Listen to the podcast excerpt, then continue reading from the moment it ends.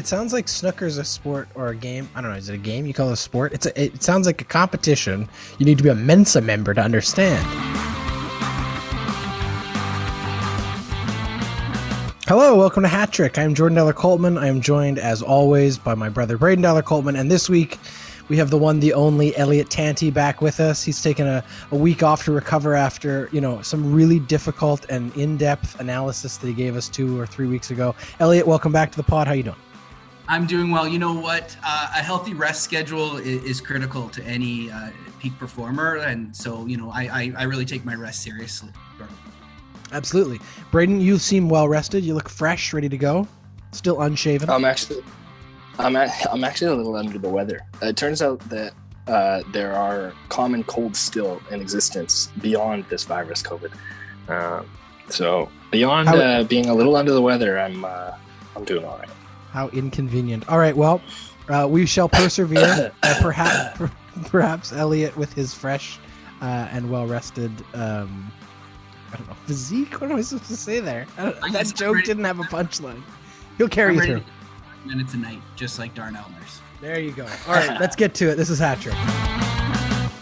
Okay, topic one this week. Um, you know, it was a weird week. We we all three of us were were texting earlier in the week trying to be like, hey, what should we talk about? And there was a couple different stories kind of coming and going. I, I, feel a little bit like we're right in the middle of like kind of the mail it in middle part of a season, and uh, it's kind of weird because we're at March. Like, but there's always that one part in an NHL season somewhere in the middle where you just start to feel like you know you're starting to see how the standings are going to line up. You're starting to see which teams are rising, which teams are falling, but there isn't a lot of sort of that pressure that will come in a couple weeks when, you know, brass tacks really starts to to affect the, the, those teams that are right on the bubble, and the teams that are ahead are going to start fighting and more and more. We're seeing that a little bit in this series, this three game series with the Oilers and the Leafs, because now we're you're you know you're seeing two teams fight for number one and, and that's where we're starting to get to. But it was a slower week and it's an interesting week because we're going to talk about one of the middle of the table teams here in the north the scotia north division and that's montreal who is the first team to really make the first canadian team to really make a, a big change and the first team since pittsburgh. We talked about pittsburgh a couple weeks ago too. Montreal firing claude julien uh, shaking up their coaching staff. Uh, Dominique Ducharme uh, brought in as the new head coach, and Alex Burrows, the former Canuck, um, brought in as an assistant coach. So they, he gets the upgrade, and and and and this is an interim head coach. This is not going to be Bergevin's. Maybe it will be, but it isn't currently Bergevin's uh, official replacement for Claude Julien. This is an interim to get them through this year.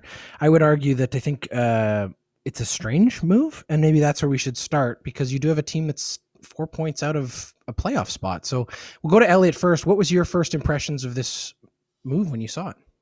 Well, yeah, what a difference a week makes, right? Like this time last week, you guys are having a really good conversation with Jamie about the strength in the back end of the Montreal Canadiens. And and you know, for me too, you know, you guys, I wasn't on the first show, but you what was your bold predictions or or long shot predictions? I forget the name of the segment that you guys did in the first um in the first episode. And if I had been on that show, my long shot prediction was going to be that the Canadians were going to win the division.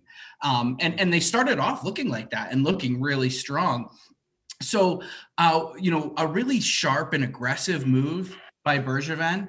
Um, but clearly, it was a team headed in the wrong direction. They've lost now five straight when they made the change, four straight. Uh, they had given up all of that ground that they had that they had secured in that with that first uh, first little bit of the season where they were so strong. I remember that you know they swept the Oilers, and and, I was a bit shocked. He was a bit shocked at at, at that. Um, and and so you know, in a lot of senses, it makes sense. Uh, it's clear Bergevin has an idea around the way in which the team should be going and where they should be at, and they weren't at that level. Uh, and it, so, fourth place and, and just hanging on to a playoff spot was not that, and he had to make a move. I don't want to rehash ideas from other podcasts, but there's an interesting a point Elliotte Friedman made on his 31 Thoughts podcast around how much money Montreal spent last summer. It's like far and above any other team. And I think that there's some real expectations around what the team was going to do this year. And that was not where they're at. And clearly, he felt a swift decision had to be made. And this is about as swift as you can get. So those are my thoughts. Braden?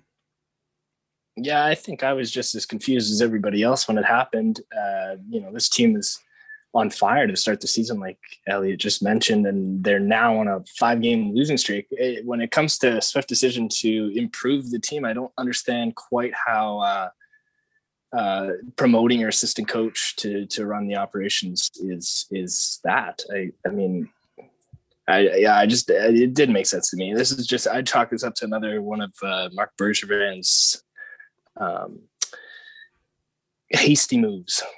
Well, that's interesting because uh, again, last week we did spend a lot of time on the Montreal Canadiens, which is kind of ironic, and perhaps we were the, uh, you know, we have joked uh, at, at, length about how Braden likes to jinx uh, players on the Oilers. Perhaps Braden was part of the jinx on the Montreal Canadiens here because we spent so much time on them, and then yeah, like three days later, boom, uh, this this was this happened. Uh, what's interesting though for me, I think, is Bergevin spoke about this. Obviously, he had a press conference, and one of the things he mentioned was that this was something that was a bigger picture kind of decision. This wasn't necessarily a um, a move made just based on the season's this performances so far this season. And that perhaps when you look back at how the team performed last year, they felt like they were starting to see some of the same habits uh, uh, come out. There's a couple things happen when you're when you're working through a season. I think with certain teams, they make decisions based on personnel in the moment about who whether or not players are working, whether or not coaches are, are have the room and all those kind of things. But sometimes it's also just systems aren't working.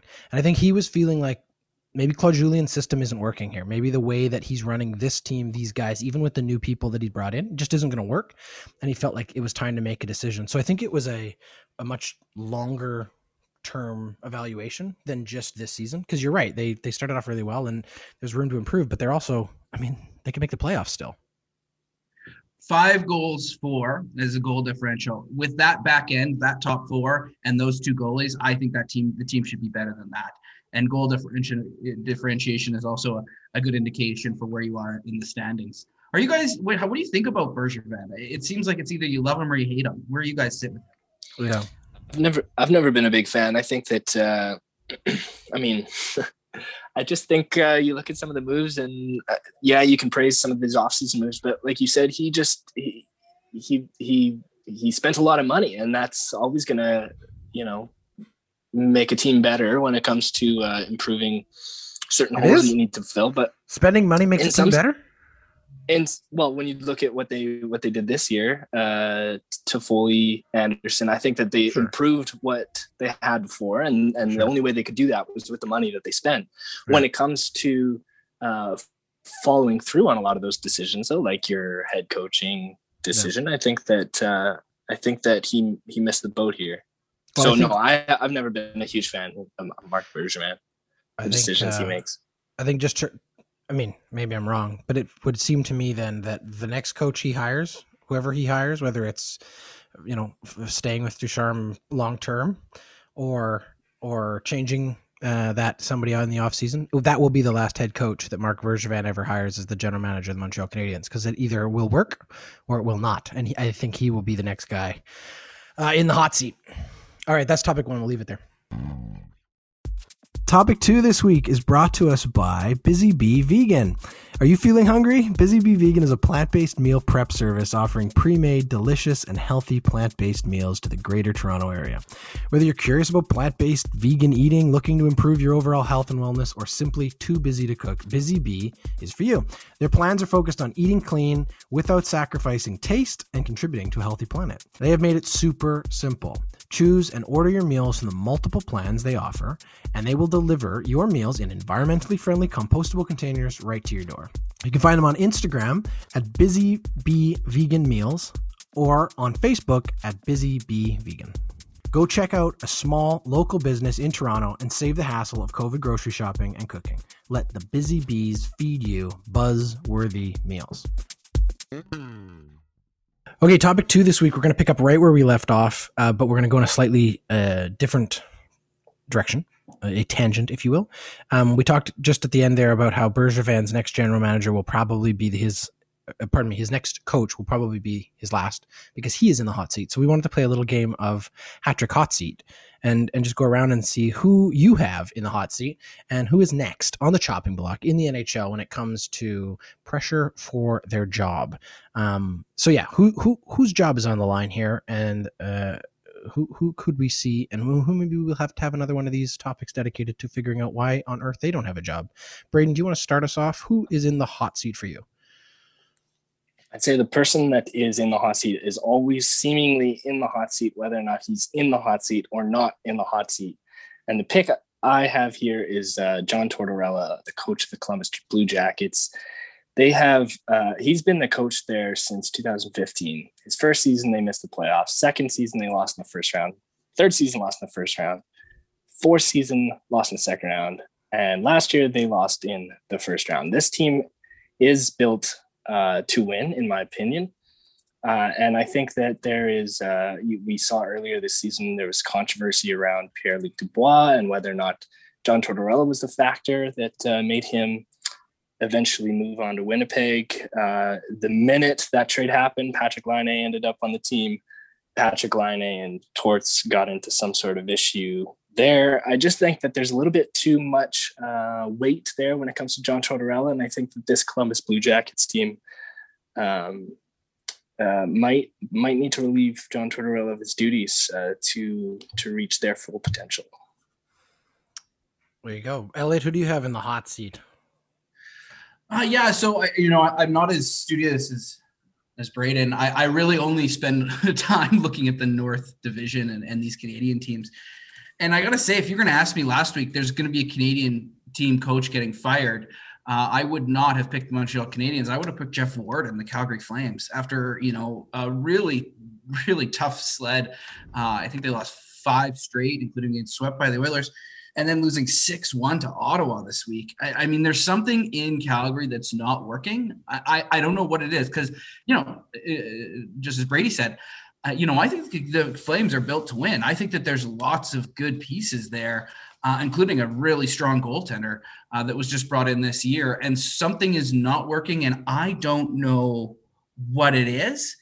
Um, but there, there, there's something not meshing. You're hearing maybe there's some internal dynamics that's not working. Who's what's the missing piece?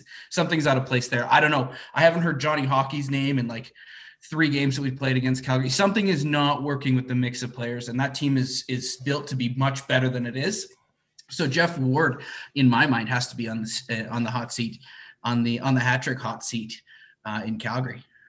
Yeah, and we we talked a couple weeks ago too about Sam Bennett, and that hasn't happened yet either. So there's definitely some some. Yeah, I don't think we're going to see anything there happen until the off season well, maybe we'll see a coaching change, as Elliot predicts, or maybe it just feels like it may happen. Uh, let's jump to me. I guess I'm last. Uh, mine isn't a coach. I think that there's something different brewing out here in Vancouver. Uh, Travis Green is the coach. He's been the coach since 2017. I do think that he is in a warm seat.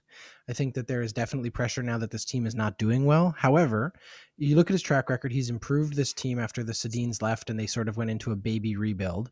They've got some great young talent. They've gotten some some, you know, depth and some some developed players who have come up and played well. They have had some players who have struggled, Jake Virtanen, and um, but he has moved them forward. They had a great playoff run last year. I think the hot seat out here is Jim Benning. I think we could see a GM change here before we see a coach change. And I know that's kind of weird, but sometimes you have to look at where the problem exists.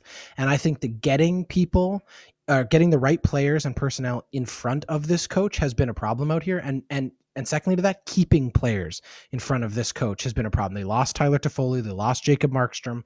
Those are general management problems. They are not coaching problems. You can only coach the team in front of you. We all know, having watched the Oilers through the decade of darkness, that it didn't matter which coach, and God knows we had enough of them. It, behind that bench, if the personnel in front can't perform night in and night out and be competitive, the coach can keep trying any different thing he wants. It ain't going to change anything. So I think Jim Benning is in the hot seat. Um, for, for that's that's that's that'd be my pick.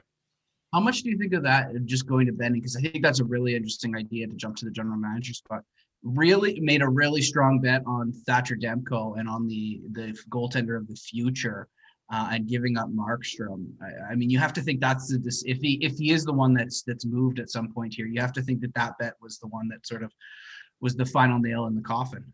Well, that and like yeah. I said, it's it's also the Jake Virtanen. He's bet on a few players who it just hasn't worked. He he is when he gets sort of you know in love with a certain player or a certain couple players together and they just doesn't work, he seems to not have an answer as to how to get another guy in there. Okay, I guess we'll leave it there. I can't believe the three of us finished the segment before the five minutes was up. Must be a shit short week.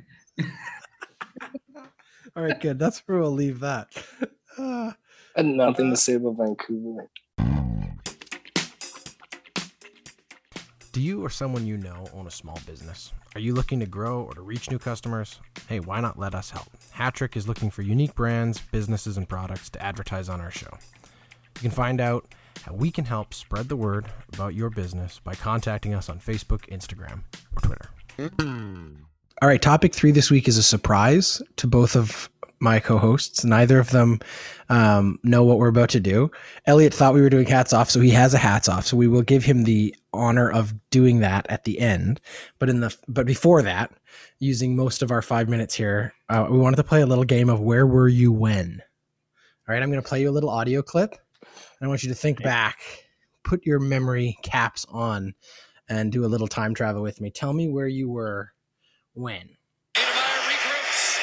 Crosby over the line. Sidney Crosby can't bust in. Again, uh, Again, he's on the ice with Iginla. Iginla scoping. Sidney Crosby, the golden goal. And Canada has once in a lifetime Olympic gold. Sidney Crosby, the golden goal. 11 years ago today, gentlemen, we're recording this Sunday night. 11 years ago today, where were you, Elliot Tanti? 11 years ago today. Oh, okay. So everyone, can, yeah, that's so funny how everyone can name where they're. Okay, so I was I was in Vancouver. Um, I had had a crazy Olympics in that I was living there. My car had been stolen during the Olympic run and used in a bank robbery. I, there's a my life. what? Yeah, that's a story for another day. I had people, I had four dudes that had just made the trip down to Edmonton, like living on the floor of my two bedroom apartment. My two roommates were just so pissed that I just allowed all these guys to like come down for five days.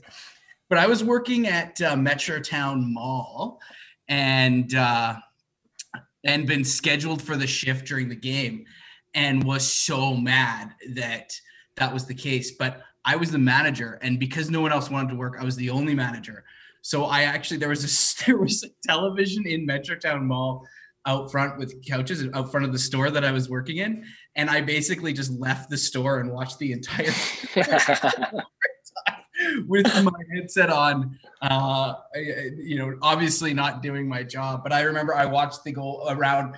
You know, I think what had amassed probably 20, 25 different strangers in the mall, sort of huddled around a TV in typical Canada Canadian fashion to watch this overtime. And then obviously they scored, and it was it was a momentous occasion. And I and and uh, I'll never forget. Like it, it was sort of at the time it was it was sort of par for the course because it was the Olympics, and so everyone was kind of huddled around TVs in Vancouver watching it because you were part of this whole situation. Um, but now when I think back, you know, like the world stopped uh, for that over time And I remember looking at graphs after where like washroom use in in major municipalities like completely stopped in the third period in overtime. Uh, those cities that that monitored it because it just like that game and that overtime captivated the nation. And, and for me, just a small 42 inch TV in the middle of Metrotown Mall in Vancouver. That's where I was. How about you, Brady? Do you remember where you were?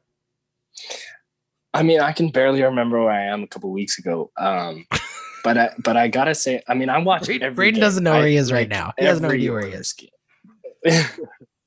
I think I was just in front of the TV, like yelling, screaming, throwing shit. Probably had somebody pull my head out of the roof. Um, just such elation. Uh, that's all I remember. Really, is just incredible elation. I think I moved to Vancouver the year after, so I think I was just really uh, uh, excited about the whole event and everything that was going on with the, you know, Canada was winning it everything, and then this, you know, the the anticipation of this game, and it was an overtime, and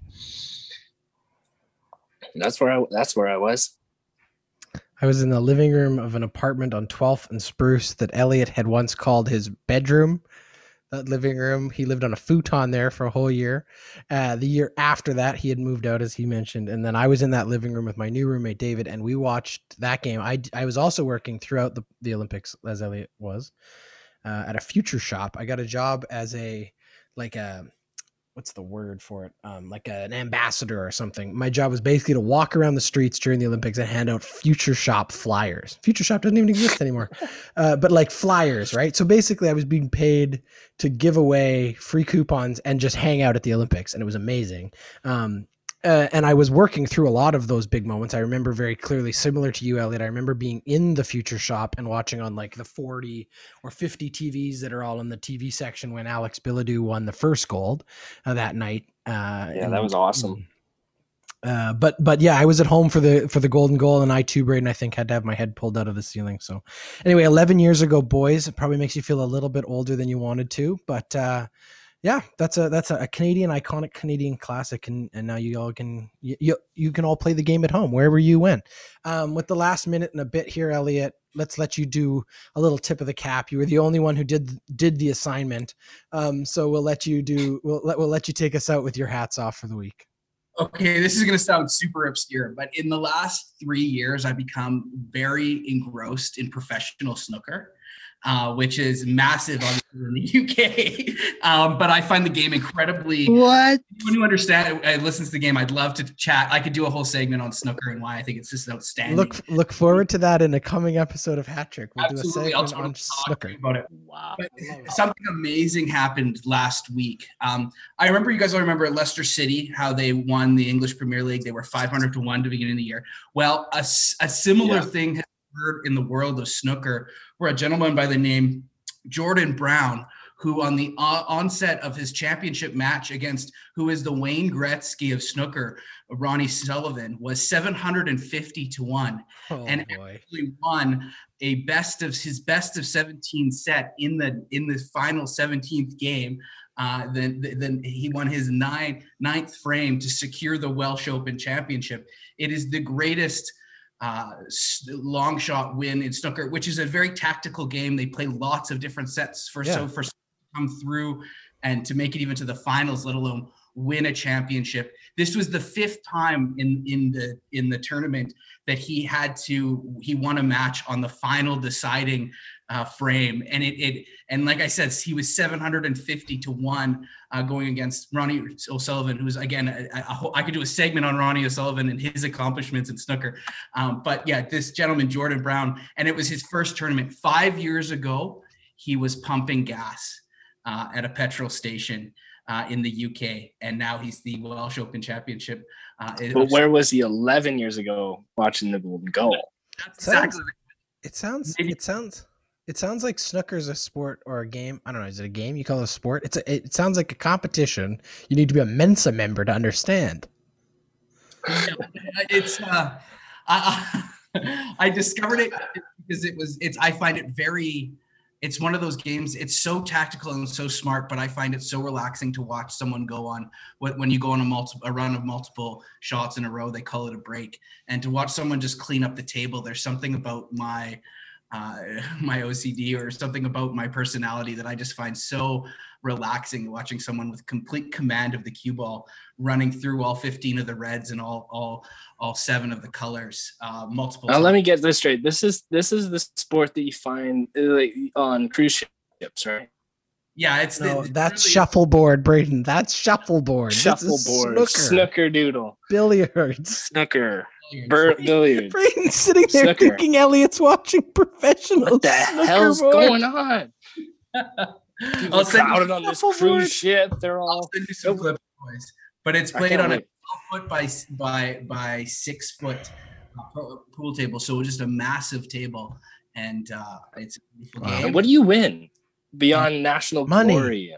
Money. Money. Is there a, a trophy? A You cup? get to take a- you get to take the balls home.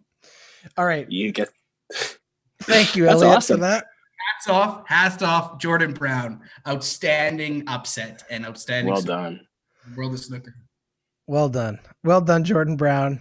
Uh we'll all three of us will take our hats off to you this week. That's fantastic. Elliot, you went on a bit of a uh what did you call it? Go on a on, on a break? What do you call it? uh, yeah yeah break yeah yeah well, you did great. Thank you for joining us this week. Thank you, Braden. And uh this is Hattrick.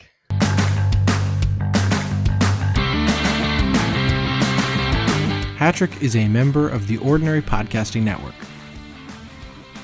It's produced every week by Jordan Dowler Coleman and Braden Dowler Coleman. You can follow us on Instagram, Twitter, and Facebook. Thanks for listening. There you go. I want to know more about snooker.